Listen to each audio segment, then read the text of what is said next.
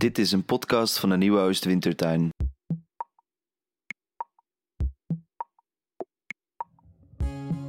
In deze podcast interviewt schrijver en radiomaker Nicky Dekker de Servische schrijver Katarina Mitrovic.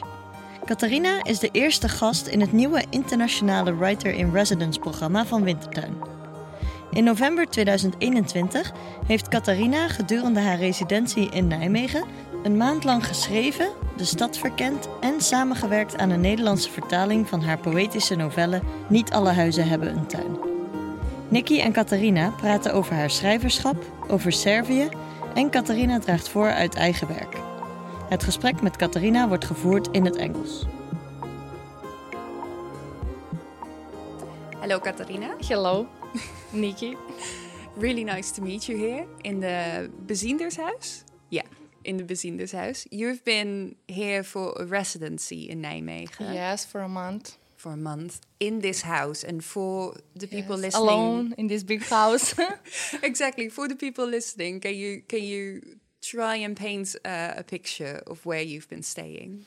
oh, so it is a really big and really old house. I mean, it is really nice, but there is a lot of sounds, and people are uh, like, everyone come to me and say like, there is a ghost in that house. So that wasn't a good thing like to hear when I came here. Uh, but I don't know. I used to it, and um I don't know. I think that I'm like ghost friendly, so it was really okay. But it is really nice and inspiring, and it uh, looks on the river Waal. So yes, it was really a It's nice good place view. to write. Yeah. It is. Right now, it's a bit grim because it's very grey and raining, but. Well, the most of the days were like like that, but that's okay. A- And also, there's a lot of tourists, so they come and like take pictures. and you can watch them Yes, with their selfie sticks. yes. And um, you've been here. What have you been working on? Because you are a writer. You've published poetry. You've published a novel in poetry In- form. in- you do yes. script writing. Yes. Well, right now I'm writing a new novel, and it is going to be like a normal novel, not in rhyme, What's a normal novel? uh, like a prose. Uh, but also while I was here, I was like doing some screenplay. Uh, because that is actually my job. I'm doing like uh, I'm writing a screenplays for TV shows, and now I'm uh, doing some movie. Some So- movie. yes. like what? What kind of movie? Well, actually, right now I'm doing uh, two movies. Uh, the one of them is based uh, on my book, like the last book I published. Not all the houses have a yard.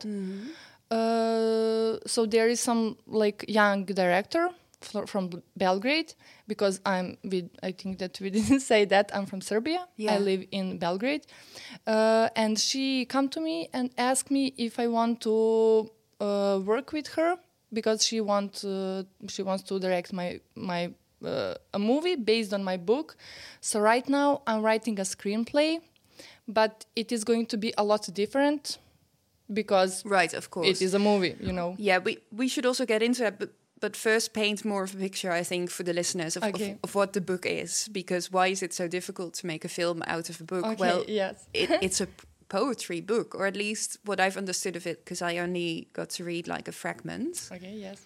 Um, but so the fragment I read is it starts with uh, just a tiny bit of prose um, of a therapist basically describing a young woman sitting in front of her, and then we we delve into this prose poem from the point of view of the woman uh, going into therapy.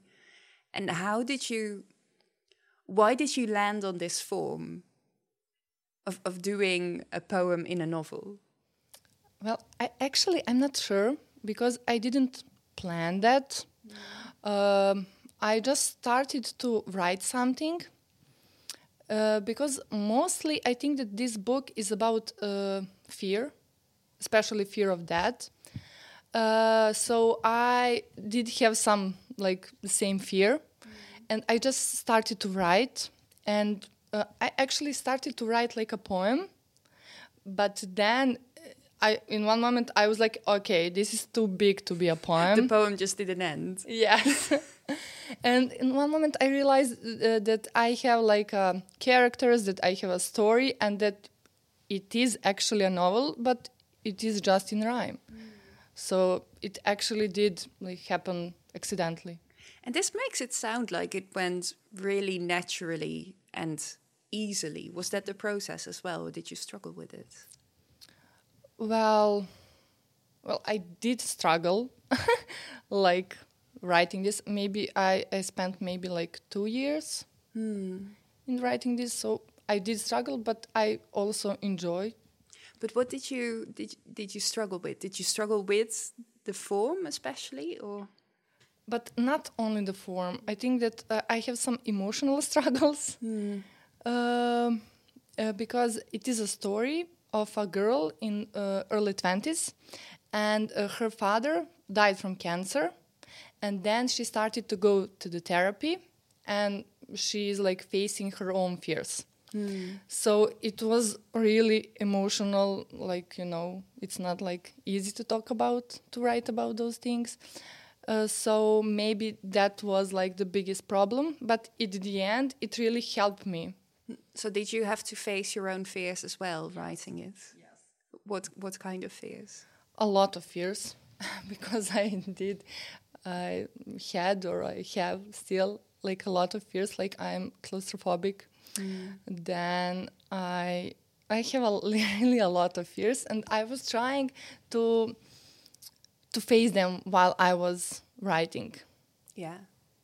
And to help like me while I'm helping my character. Yeah, exactly. they always there's a lot of people saying that writing is therapeutic, but then there's also I think like professional authors who say like oh your writing shouldn't be therapeutic it should be for the public it shouldn't be Yes. because otherwise you have a diary but i presume you don't agree with that statement I mean, like I'm not a like robot, Yeah. you know. Uh, I mean, uh, when when I'm writing like a TV show, that is different because that is my job, and there is a lot of other people there, like directors, producers, like other writers. So it is really different thing. Um, but when I'm writing like a poetry or something that it is really something that I'm writing alone and I don't have I'm like maybe I have more freedom it is different because I, in that moment I'm writing uh, about things that like bothers me. So it is different and sometimes it is like like like I'm like on some kind of, therapy. Yeah. And like you you made up the therapist as well in the novel. Yes. Yeah. So you are you are kind of the therapist as well, well. yes yes. I did i did go like to therapist like mm-hmm. when i was younger. So like i use all of that experience like while i was writing this book Yeah. I think it's a useful experience going into therapy, not only for like delving into yourself, but also just a weird setting of exactly sitting in front of a person who's Yes. constantly writing things down when you're quiet and you're thinking, well, what what's she doing? What's she writing about? yes because it is really strange because you have some like man or woman who are sitting in front of you and you are talking to them like a lot of things that like maybe no one knows and you don't know like anything about them usually or uh, very little so it is really strange Yeah.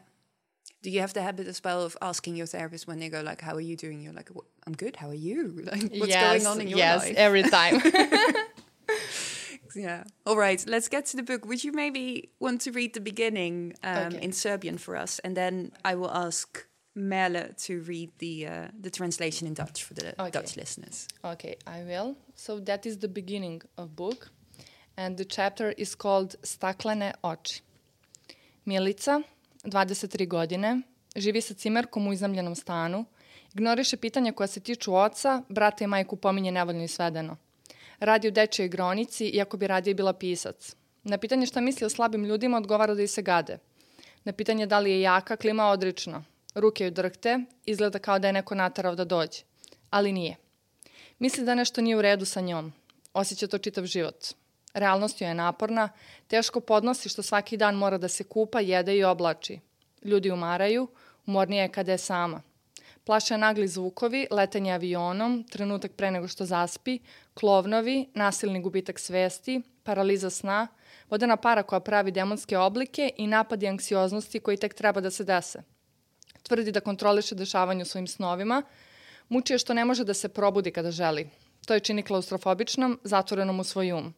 I tada se ubija, svaku noć na drugi način. Ne zna da živi u sadašnjem trenutku, ima nekoliko verzija budućnosti u kojima provodi vreme, kada se uplaši nisu dobre, bolje su ako je pijana. Napominje da je psihoterapija, da je, napominje da je psihoterapija skupa, inače bi došla ranije. Izlačim konac koji visi iz pantalona, uvijam ga oko prsta iz teže, ona postavlja nepovezana pitanja sa skrivenim značenjem, ona, žena koja postaje moj psihijatar, zapiše nešto svaki put kad zastanem. Umišljam kako crta moju karikaturu, na zidu iza nje vise portreti, možda su to bivši pacijenti, možda i mene želi okačeno među tim zluradim licima koja se keze, dok se pravi da radi svoj ustrani posao, preplanula zato što upravo došla sa mora, verovatno dobro zarađuje, dogovore njene cipele od našeg razgovora koji se pretvara u masu istumbanih pitanja mojih mutavih odgovora, kupit će novu maskaru i to neku skupu. Wow. It sounded wonderful. okay, thank you. and I could hear a few words like psychiater. And yes, patient. yes, psychiatrist, yes. yeah. so Merle, would you want to read the Dutch translation for us, please? Yes, I do. Glazen ogen. Milika. Leeftijd 23 jaar. Woont met een huisgenote in een gehuurd appartement. Ze negeert de vragen over haar vader en praat met tegenzin en zeer sumier over haar broer en haar moeder. Ze werkt op een peuterspeelzaal, maar was liever schrijfster geworden. Op de vraag wat ze van zwakke mensen vindt, antwoordt ze walgelijk. Op de vraag of ze sterk is, schudt ze van nee. Haar handen beven. Het is alsof iemand haar gedwongen heeft hierheen te komen. Maar dat is niet zo. Ze denkt dat er iets met haar aan de hand is. Dat gevoel heeft ze haar hele leven al. Ze vindt de realiteit vermoeiend en brengt het nauwelijks op zich elke dag te wassen en aan te kleden en te ontbijten. Ze wordt van mensen doodmoe, maar vindt het nog vermoeiender om alleen te zijn. Ze schrikt van onverwachte geluiden, heeft vliegangst, is bang voor het moment dat ze in slaap valt, heeft een fobie voor clowns, is bang dat ze zomaar haar bewustzijn kan verliezen en dat ze zich in haar slaap niet kan bewegen. Ze schrikt van dampwolkjes die demonische vormen aannemen en is bang dat ze ineens een paniekaanval krijgt. Ze beweert dat ze haar dromen zelf kan sturen. Ze vindt het vreselijk dat ze niet wakker kan worden als ze dat wil. Daar wordt ze claustrofobisch van. En dan sluit ze zichzelf in haar eigen geest op. En ze pleegt zelfmoord. Elke nacht op een andere manier. Ze beseft niet dat ze in het heden leeft. Ze heeft van de toekomst een aantal verschillende varianten waarin ze haar tijd doorbrengt. Als ze bang is, zijn ze niet zo goed. Als ze dronken is, zijn ze iets beter. Ze zegt dat psychotherapie duur is, anders was ze eerder gekomen. Ik haal een loshangend draadje uit mijn broek, wikkel het om mijn vinger en trek het aan. Ze stelt onsamenhangende vragen met een verborgen bedoeling. Zij, de vrouw bij wie ik in therapie ga, maakt zodra ik even niets zeg een aantekening. Ik zie voor me hoe ze een karikatuur van me tekent. Aan de muur achter haar hangen portretten. Misschien van vroegere patiënten. Misschien wil ze mij daar ook zien hangen, tussen de gemene gezichten die grijnzend toekijken. Hoe ze doet alsof ze met haar stomme werk bezig is. Ze is bruin omdat ze net terug is van een vakantie aan zee. Ze verdient waarschijnlijk goed. Dat vertellen haar schoenen. En van ons gesprek, dat overgaat in een opeenvolging van stomzinnige vragen en de antwoorden die ik daarop mompel, kan ze nieuwe mascara kopen. Vast hele dure. So this novel was your debut novel? Yes, uh, I wrote two books of poetry Yeah, before exactly. that. And then thi- this book was already quite a big success, if I understand correctly. Well, quite a bit. I don't know. It's horrible to place this question to you, of course, Yes. but it, it was nominated, and I think it yes, won a prize as it well. um, it didn't won a prize, but for a prize that is called Biljana Jovanovic, Mm-hmm. it is uh, like like a prize in honor of one of uh, I think one of the most important uh, female Serbian writer. Uh, so it was it was almost I almost won, yeah, but it was like in the last circle. that's brilliant. That's really good. But that is re- really good. Maybe like it was like in top three books. and what is the meaning of this prize in Serbia? Like, is because like for example here in the Netherlands, the last few years, female authors, especially young female authors, have become more and more successful in finally catching up to the like gender divide. In Serbia too. Is the same thing going on? Yes, it is. Like in the past few years, there is like a lot of female writers, female authors who are really good, and finally, I think they have like place. Um but I think that uh, it, it that like uh, it is still difficult. I think What is difficult? because there is like some other uh, award that is maybe like the biggest award and uh, for that award i was like in some circle What, but what do you mean in some circle? Like, like uh, nominated? like nominated yes like nominated um, and uh, there there there was uh, there was a problem because there was a lot of male uh, like authors that was nominated and only a few women but really i can't remember now exactly but really like a few women and like maybe like mm, like a lot of men a very classical divide. Yes, and because of that, there there was a group of girls who like made it was like a joke who made like their own uh, like award for female authors who didn't get nominated for that prize. Oh, know. excellent. Yes, it was really it was really nice. I was nominated for that award too, and I was really it. There wasn't a winner. It was just like something that, Only like- nominations. yes, Oh, that's nice. And was there a party and a gala and everything? It, it wasn't because of the COVID. Right. Yes, I keep forgetting about the yes, stupid I know, COVID. I know, I know. I uh, also forget it that we're like living like this dystopian time, but it was nice. But there is a lot of female authors now who are really good, and I'm really happy because of that. And is there a sense of community with that? Do you feel yourself to be part of a group of upcoming women, or is it more like these things are all happening, um, yeah, in like different tracks? somehow both. I do feel like a part of that like group of women, not only in Serbia but in like Balkan or like the other countries. Uh, but we are not like a group or something. I think we are just like uh, female writers who like write in the like same like moment of time, Right. and we are supporting each other Yeah, exactly. because there is like much more like male writers so we just need to find our place and how how do you do that? How do you support it? Well that is example that girls that like made their own award because like if you don't want to give any female like writers award we will like we are going to give them Yeah, exactly. because it's not actually about award you know No, it's about recognition. yes Yeah. And so, um, what is Serbian literature like? I'm not sure I've ever read Okay. anything from Serbia. How would you describe it? Or maybe like, oh. yeah, yeah. First, like, how would you describe Serbian literature? In, of course, very short and stereotypical because we don't, we don't have like three hours and you can't do a PhD. It, it is really hard. I know. Um, I'm not sure.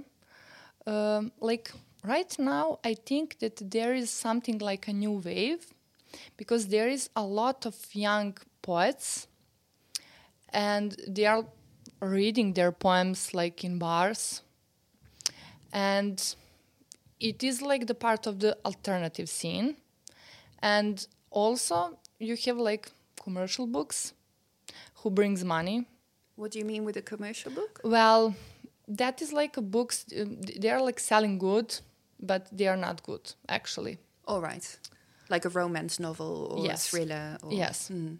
Actually uh, yes actually romance novels and thrillers. Um, so maybe that is like some situation now but i think that there is a strong alternative scene. And about the whole serbian literature i think there is a lot of really good authors from serbia. Also there is ivo andrić he got like nobel prize for literature.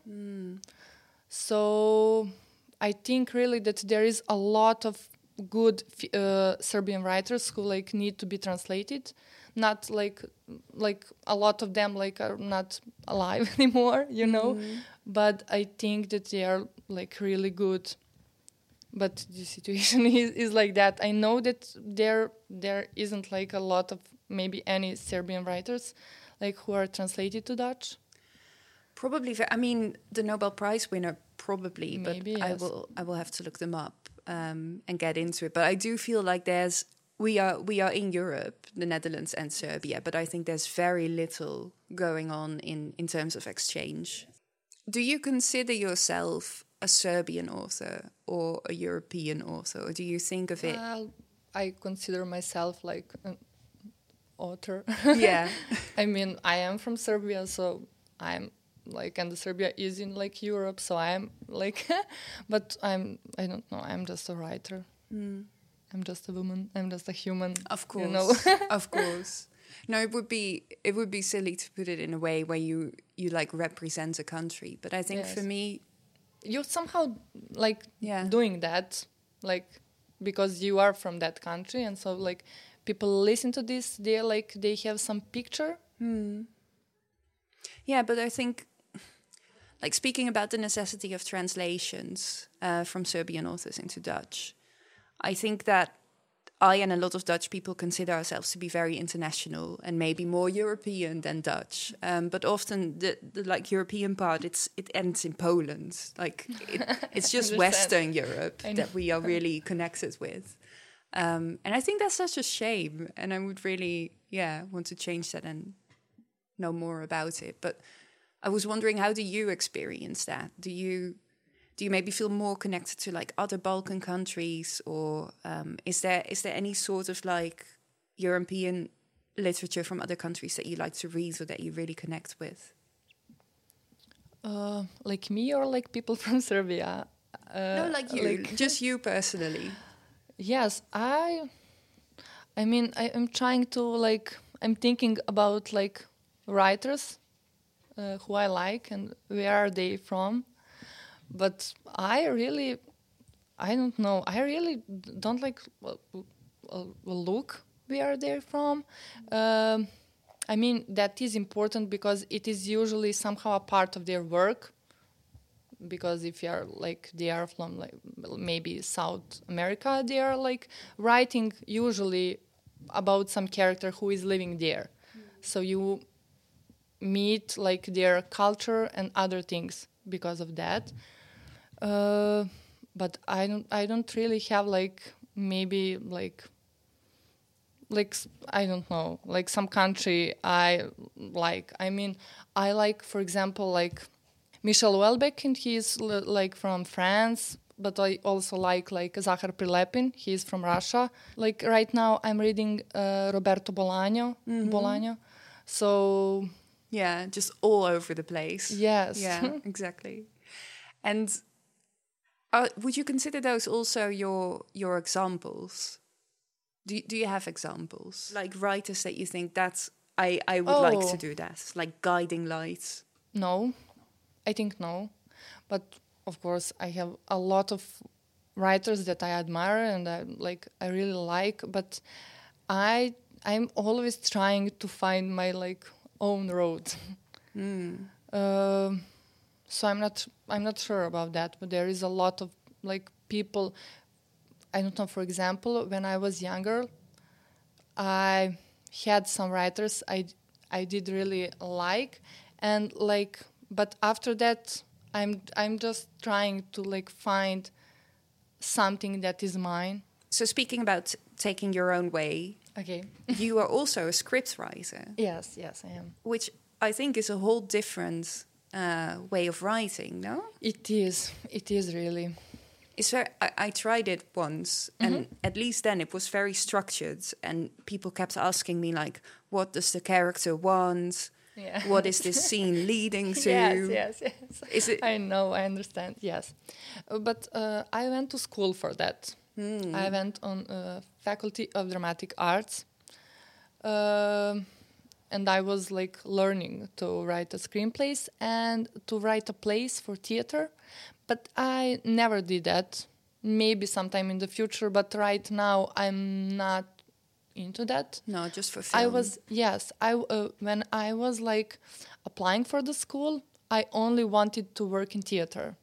Oh, interesting. Yes, uh, and I didn't. I didn't. I wasn't like into the movies or TV shows that so much. what changed? I don't know. While I was there, and uh, because we were writing screenplays and plays, like uh, both, and I just found myself in movies and in TV shows, and now I really, right now, I really don't want to, to like doing something in theater maybe in the future but now don't. It is different because you have structure you have i mean when you are making your own movie like other movies it is different. You have much more freedom and you can do it like it, it can be like a poem. Mm, really? you know you can do like anything when you're like doing movie but tv shows are different because like some tv some like tv station like needs to like broadcast that. And they need people to watch that. And there is a lot of money you know around that. So it is really just a job. Yeah. And how, if you are now going to make a film out of the novel, which is actually a really long poem, how the fuck are you going to do that? Uh, well, uh, I uh, make some changes in the story, and I like make it to be for the movie. Um I mean, it is the same character, but some things are a little different. So are we still, if people are going to watch the film, are they still going to be able to see that it was a prose poem? Or is that sense, do you, are you trying to build a sense of poetry into the film at all? I'm still not sure how I'm going to do that because right now there is like a normal dialogue, you know. But I was talking to director because we want to have uh, like we want to have like those poems in the movie, but we're still not sure how we are going to do that. Right. So we are still working on that. Do you have ideas already that you want to share? The well, I have some ideas, but I'm not sure I'm ready to to talk about that. But we'll see. Yeah, so you're still in the thick of it. Yes. Yeah. And I imagine you've been working on it, on it, as you said, in this in this residency as well, in this house. And you are leaving soon because I Yes. think, yeah, this this podcast is actually it was supposed to be, of course, like a big uh, like reading and interview during a Yes. festival. Um, but of course, the pandemic. So this podcast is the end of your residency. And how, like, what what have you accomplished during the residency? I don't know, but I think that now, I think now I'm feeling more peaceful than I was when I came here, and also I quit smoking. And Are those two linked? uh, You think? yes, I think, and also um, it was strange because I thought that uh, if I quit smoking, that I uh, couldn't be like able to write. That was really connected because I was like, okay, I can quit smoking because that is good for me, but I I'm just not going to be like a writer anymore because I thought that I couldn't write without cigarettes. I I know that is just an like a Uh, like addiction. No, I get it. I get it. Was it was it the ritual? Were you smoking like at it was yeah. coffee and the cigarettes and then i sit and like light a cigarette and then like take a little coffee and thinking and then start to write and now i just sit and i'm like okay what now so you haven't like I'm made a afraid. new ritual yet. Yes i started to like drink tea but it is not the same. No, it's not the same. it's not the same. I like tea but it's not the same. Uh, so i will see. But it was strange because i was like okay i'm afraid to write without cigarettes. Really? yes. What, what was I the was fear part? uh, i was afraid because somehow when you're smoking cigarettes while you're writing i had a feeling as if there is someone with me or th- there is something that is su- supporting me while i'm writing. And then in that moment without cigarettes i like, felt really alone because mm. i need to be alone when i'm writing but sometimes it is really hard to be alone. Yeah, no, of course. This reminds me also of a fragment of the English translation of your book, Okay. where the the girl goes to I think her father's grave. Okay. And she Yes. says, like, I finally don't give a cigarette to you anymore because I realize you don't have a mouth or something like yes, this. I'm out to like smoke weed because he's dead. Yeah, of course. Because uh, it is because there is a ritual Mm-hmm. uh, in Serbia uh, when you light a cigarette and you just put it on the ground, like on the grave, like, and it is like for the like those who are dead, right. Like, oh, that's but- beautiful. Yes, but I was like, okay, but actually, I think that like uh, somewhere upstairs, uh, you don't need to smoke anymore because you are like don't have like a body. Yeah. Actually, I I think that we will see. No, of course, know. of course. But it's in multiple cultures, like putting out food or putting out drinks for Yes. the dead. Yeah. And so you put the cigarette, I think, like an incense stick. No, you light it and you put it in Yes. the ground, and it just burns up. yes. That's beautiful. I like it. um, so now that you're leaving Nijmegen, like your final question, how, like, did Nijmegen impact your your writing at all, or did you see something here or learn something? Yes, of course. I mean, like everything changes. Like every day, we are going through some like change, and I think that uh, when I'm changing, my writing is changing. So yes, probably, but I will see when I came back how different I am Right. than I was. Yeah. Thank you very much. Thank you. You are leaving. Um, if listeners want to follow you or your work, can they do that somewhere? Maybe On Are you so- Instagram. yeah. What's your Instagram? Uh, so okay, Katarina Mitrovic. Yeah. So that's uh, K A T A R I N A M I T R O V I C. Yes, and there is a dot, uh, like Katarina dot Ah, okay. Mitrovic, Yeah. I think so. With a dot but in the they will find when they like type my name. I think that they will find me. Excellent. Dankjewel voor het luisteren naar het interview met writer-in-residence Katarina Mitrovic. Ook dank aan Roel Schuit, die een prachtige Nederlandse vertaling maakte van Katarina's novelle, en Merle Vindhammer, die de vertaling zojuist voorlas. Servische literaire organisatie Krokodil, die in samenwerking met Wintertuin Katarina als writer-in-residence cureerde voor ons. Het Bezienershuis, in het bijzonder Jan Wieger van den Berg, die deze residentie mogelijk maakte. Wie er volgend jaar onze writer in residence wordt, zal nog even op zich laten wachten. Ga voor de meest actuele informatie naar onze website wintertuinfestival.nl en houd onze socials in de gaten.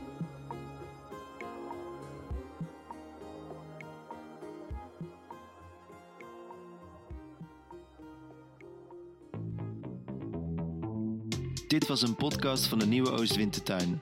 Volg ons via jouw favoriete podcast-app voor meer podcasts over verhalen, literatuur en schrijven. Tot de volgende keer.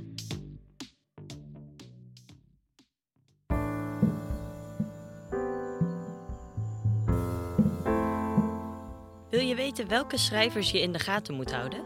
Luister dan naar Radio Debuut.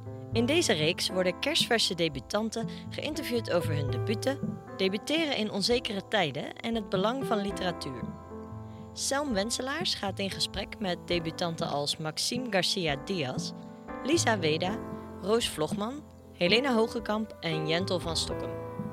De debutanten op hun beurt gaan in gesprek met elkaar. Radio Debuut is een podcast van de Nieuwe Oost-Wintertuin en is nu te vinden in je podcast-app.